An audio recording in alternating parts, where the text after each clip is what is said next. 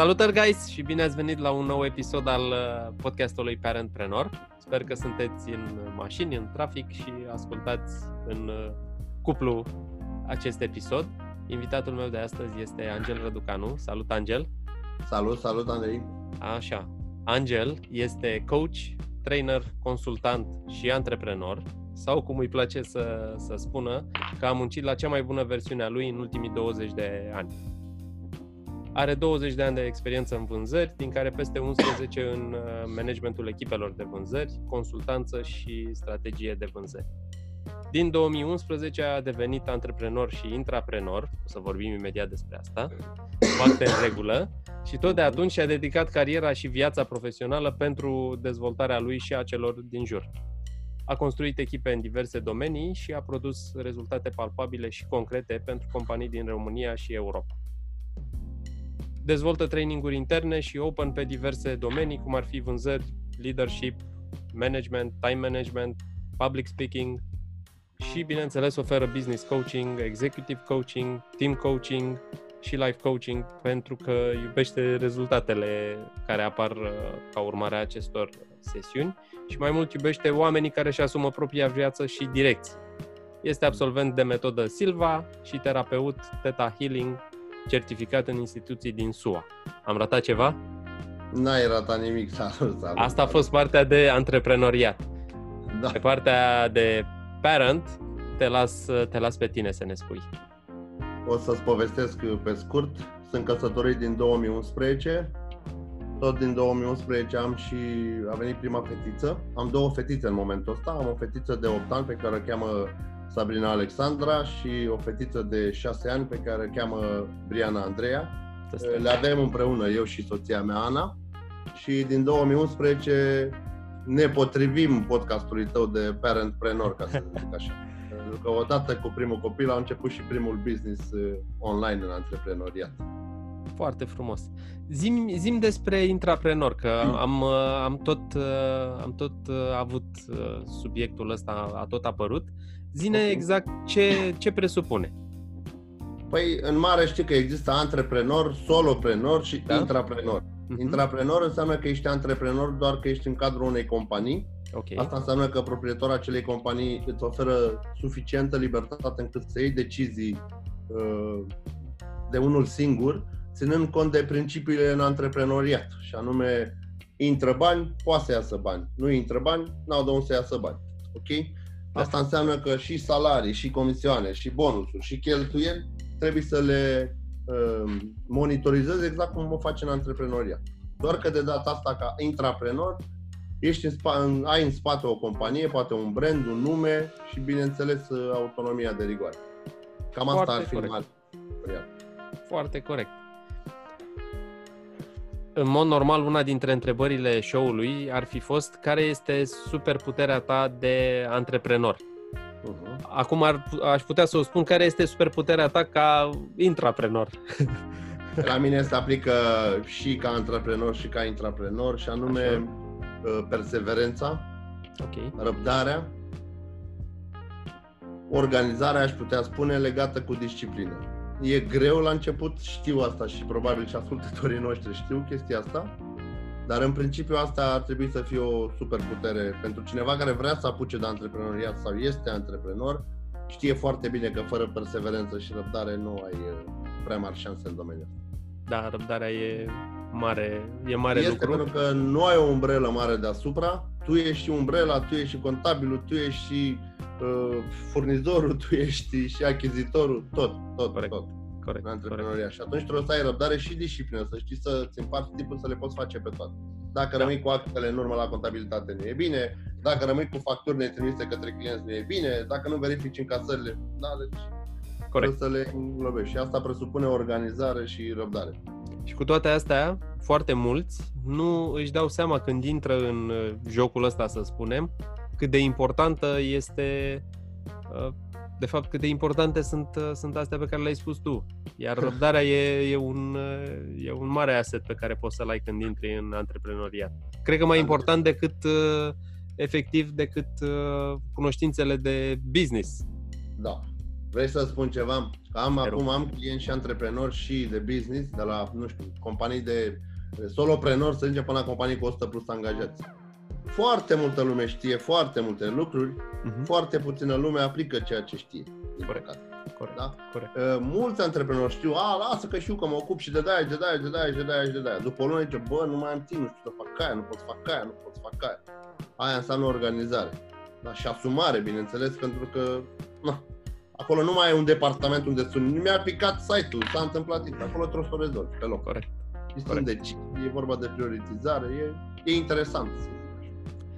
Acum spune-ne superputerea de părinte. Oh. Hai să te văd. Răbdarea ar fi superputerea de părinte și iubirea, bineînțeles.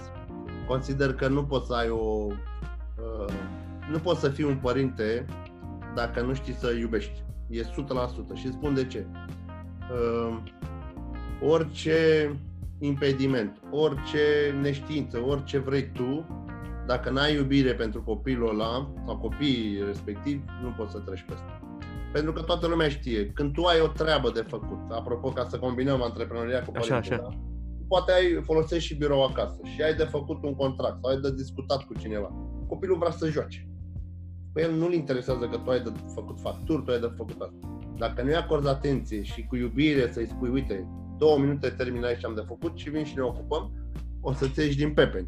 Și nu ți este bine nici partea de părinte, nici partea de antreprenor. Ok? Și dacă Corect. Ești angajat, e cam același lucru, dacă n-ai răbdare și iubire acolo, pentru că vii acasă după opt ore, depinde de ce norocos ești la biroul respectiv, copilul nu-l interesează ce ai făcut în ziua aia, da? El vrea să joace, vrea să petreacă timp cu tine. Dacă nu-i oferi momentul ăla ce-i trebuie, rămâi în urmă cu partea de, de părinte, să zic așa. Foarte mișto. Și răbdarea, hmm, repet, tu te gândi, uite, no, eu e clar. Am clienți pe alte continente cu care trebuie să mă văd noaptea.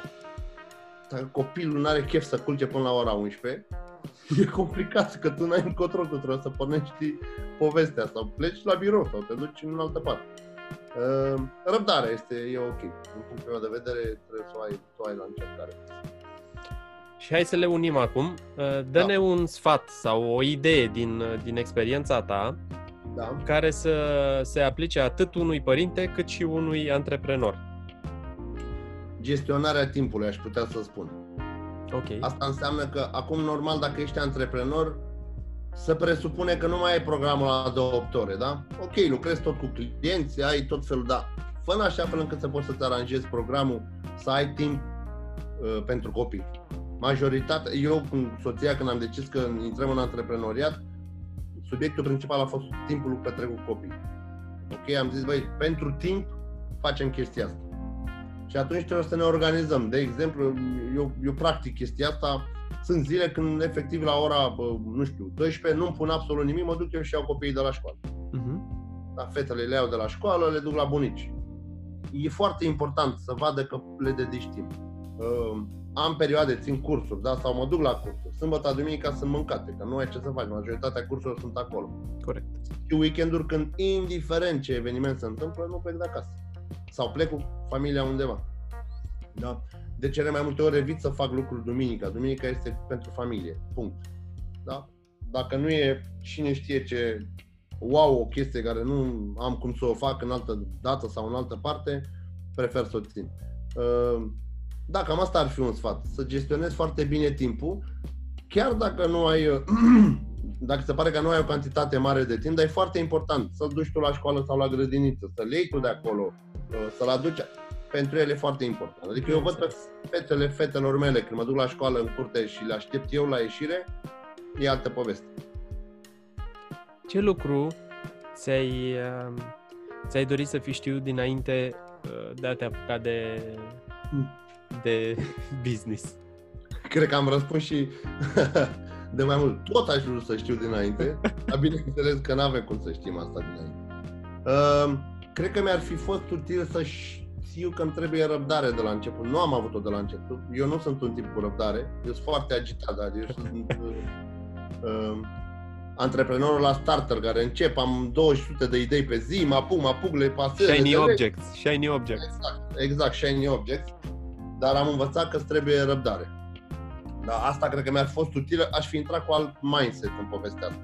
Pentru că a fost destul de dificilă trecerea, da? De la foarte agitat, să zic ok, pas, acum orice s-ar întâmpla, închidem telefonul, punem deoparte și avem timp de familie. Da? Okay, uite, e... asta e o idee aici, pentru că voiam să te întreb cum te descurci cu mania shiny objects. A, foarte simplu, am învățat să spun nu. Am învățat să spun nu, când îmi vine câte o idee, da? Mă gândesc repede următoarele câteva luni, aș putea să o pun în practică, ce timp aș putea să aloc, dacă da, ok, dacă nu, rămâne o idee și cu asta basta. Ți le notezi undeva? Poftim? Ți le notezi undeva? Nu. Atenție, nu. Din punctul meu de vedere, dacă ai o astfel de idee și trebuie să o notezi, aia nu e pentru tine. Foarte din tare. Punctul meu de vedere, când te apuci la antreprenoriat, pui idee, frate, păi trebuie să te culci și să te trezești cu ideea aia. Când ești la masă să-ți vină ideea aia. Când ești cu copilul în parc să-ți vină ideea aia. Când ești cu prietenii la bere să-ți vină ideea aia. Dacă trebuie să o notezi, lasă-o, forget it. Adică aia e o idee forțată. Și poate la un moment dat, într-o discuție de networking, tu ai preluat o chestie și zici, da, da, uite, asta e. Da, în loc să începi să o dezvolți în creier și să-ți faci un plan cum ar trebui să facă un antreprenor, tu spui un moment-o pe aia, aia nu, nu, nu e, rar, rar să-ți funcționeze așa. Am vorbit cu antreprenori, ascult podcasturi și tot felul. Cei care au avut idei le-au pus în practică și cei care au avut idei și nu le-au, nu le-au, și-au adus aminte prea târziu, au înțeles că nu era pentru. Corect, deci nu, foarte nu mișto. Doar dacă, dacă m-am apucat de plan, atunci da, scriu. Dar altfel, dacă am o idee acum, și aseară, de exemplu, mi-a venit o super idee în timp ce mă gândeam la interviul ăsta, o las o săptămână, dacă mi se tot repetă, o să mă apuc de ea în următoarea perioadă. Bine. O să fii primul care află, apropo. Da, apreciez. Spune-ne, te rog, care este cel mai mare obstacol pe care l-ai, l-ai depășit și ce ai învățat de acolo? Păi,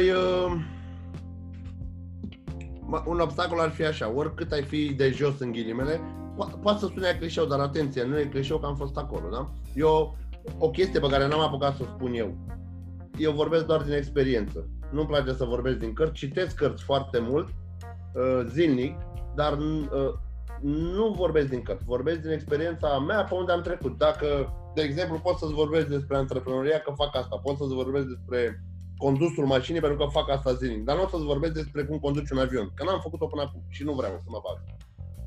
Um, obstacole. Obstacole ar fi... Exact cum ziceam, oricât ești de jos, dacă ești hotărât, o iei de la capăt.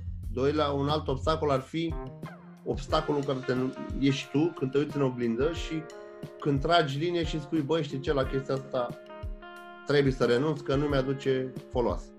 De exemplu, eu am început în uh, antreprenoriatul online cu niște site-uri. Nu mai am acele site-uri, am alte site-uri acum. Pentru că mi-am dat seama că respectivele site-uri nu mi-aduceau nici valoare, nici bani, nici nimic. Dar am renunțat la ele. Uh, o problemă a antreprenorului este că se atașează emoțional de idee. Mamă, și se îndrăgostește și a lui e cea mai, cea mai, cea mai și nu mai aude nimic din lateral. Așa este. Și e o problemă. De multe ori asta e o greșeală. Eu am făcut o chestie ca să scap de asta, apropo de cum am scăpat. Mi-am luat mentori. Da? Okay. Și am întrebat, uite, asta e părerea, asta e ideea, cum crezi, ce zici, uite, mă chinui cu ea, mă... Și unii ți-o spun direct, bă, dar la ce spui tu, dacă punem un calcul, e clar că ești pe minus. Lasă-o, închide-o, pam, puf. Și dacă ai încredere în omul ăla și știi că de fapt asta e în sinea ta, că de-aia ai ajuns să-l întrebi, zici pas. Deci trebuie să înveți să spui nu. Ca și obstacol, ce pot să zic? Pot să spun, acum na, nu, nu folosim de instituțiile statului, dar am rămas cu taxele în urmă la un moment dat.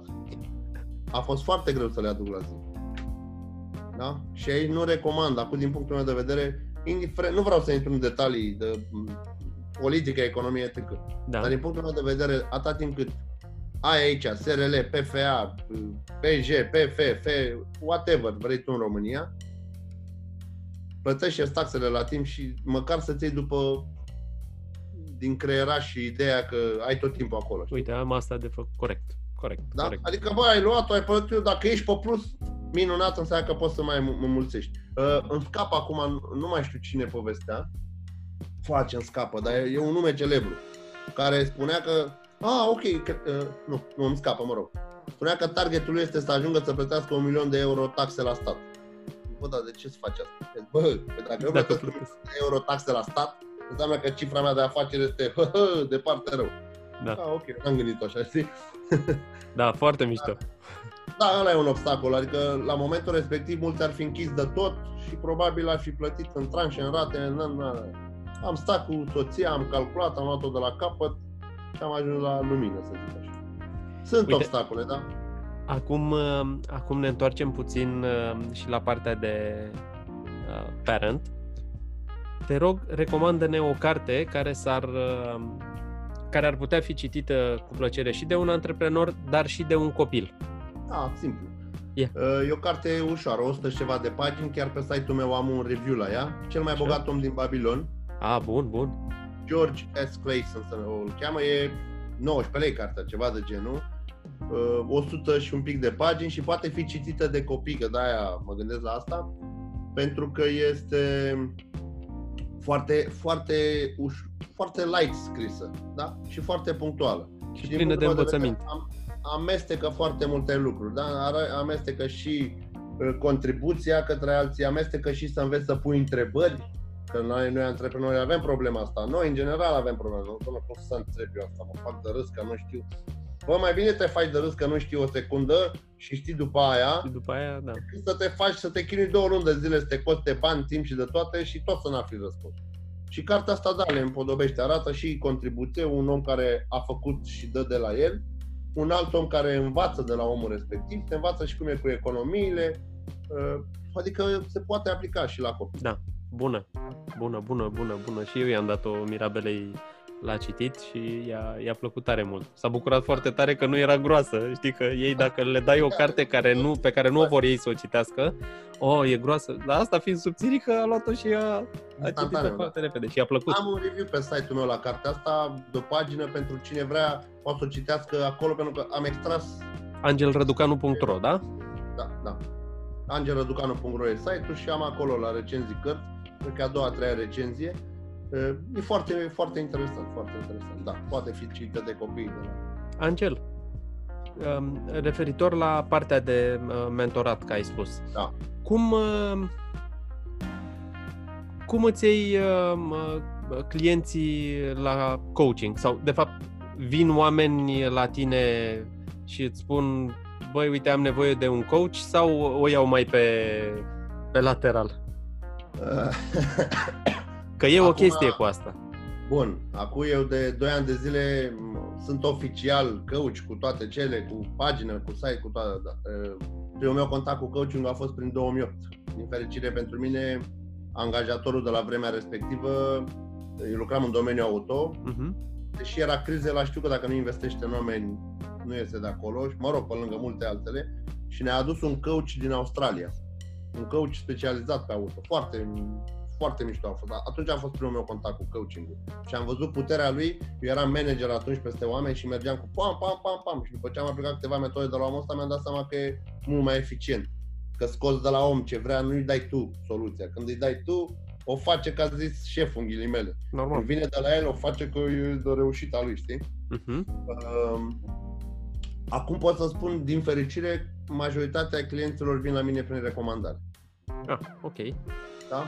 Uh, am avut câțiva clienți la început care au avut încredere în mine, au avut rezultate și automat mă recomandă. Uh, am avut clienți care au testat, să zicem, două, trei întâlniri și acum fac ei de șase luni, opt luni săptămânal pe diverse obiective, pe diverse, pe diverse, pe diverse. Uh, și majoritatea mă recomandă. Iar dacă vine un client recomandat, exact de-aia mă sună.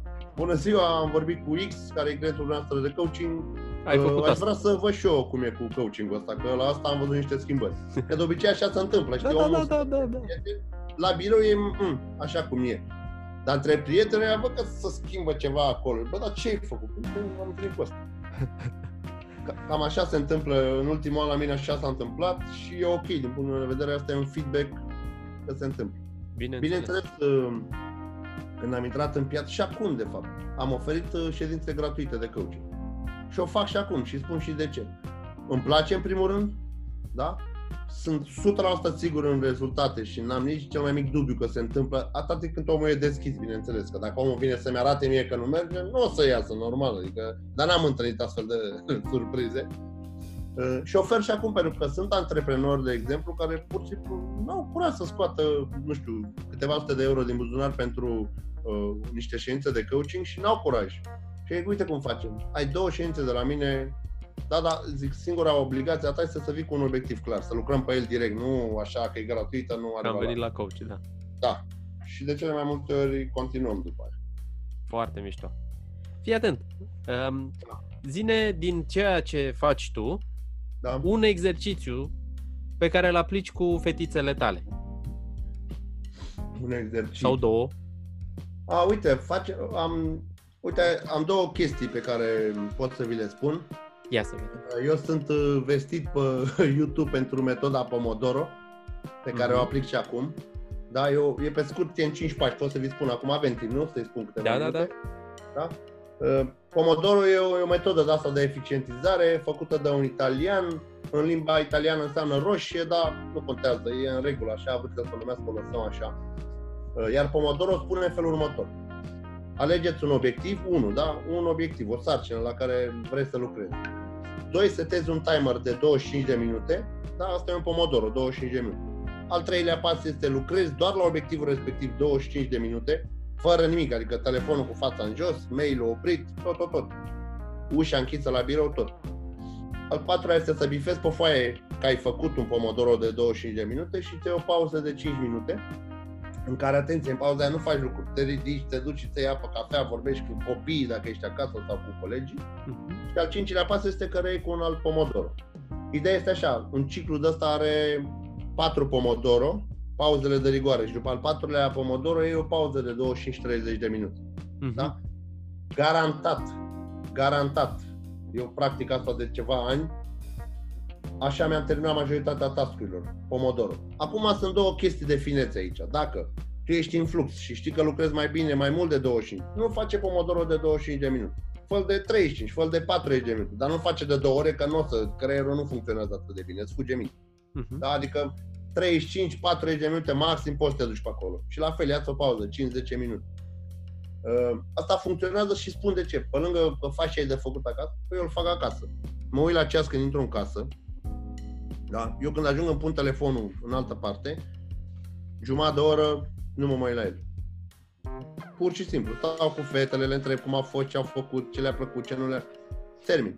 Chiar funcționează chestia asta, adică eu o folosesc și când am task-uri de făcut importante, dar o folosesc și acasă cu familia. Pentru că înainte veneam, mă descălțam, papac, terminam două minute, trei cu soția, cu copilul și mă apucam iar, butonam, bă, bă, bă, nu e ok, nu e ok că, na, acum fetele au crescut, avem de vorbit destule și dacă mănânc timpul de acasă pentru asta, nu e ok.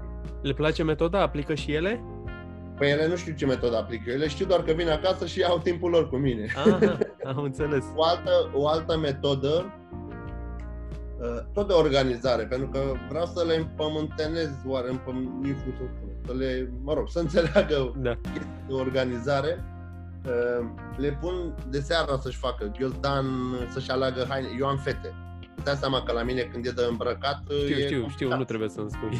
Da, da, știi, nu, nu rochea verde, rochea roz, da, nu rochea da, roz. Da. Bine, e, e mai puțin complicat pentru mine că soția se ocupă, dar chiar și așa să auzi, na, nu verde, galben, roz. Discuții, și atunci încerc să le implementez obiceiul ăsta de a face de seara chestia asta.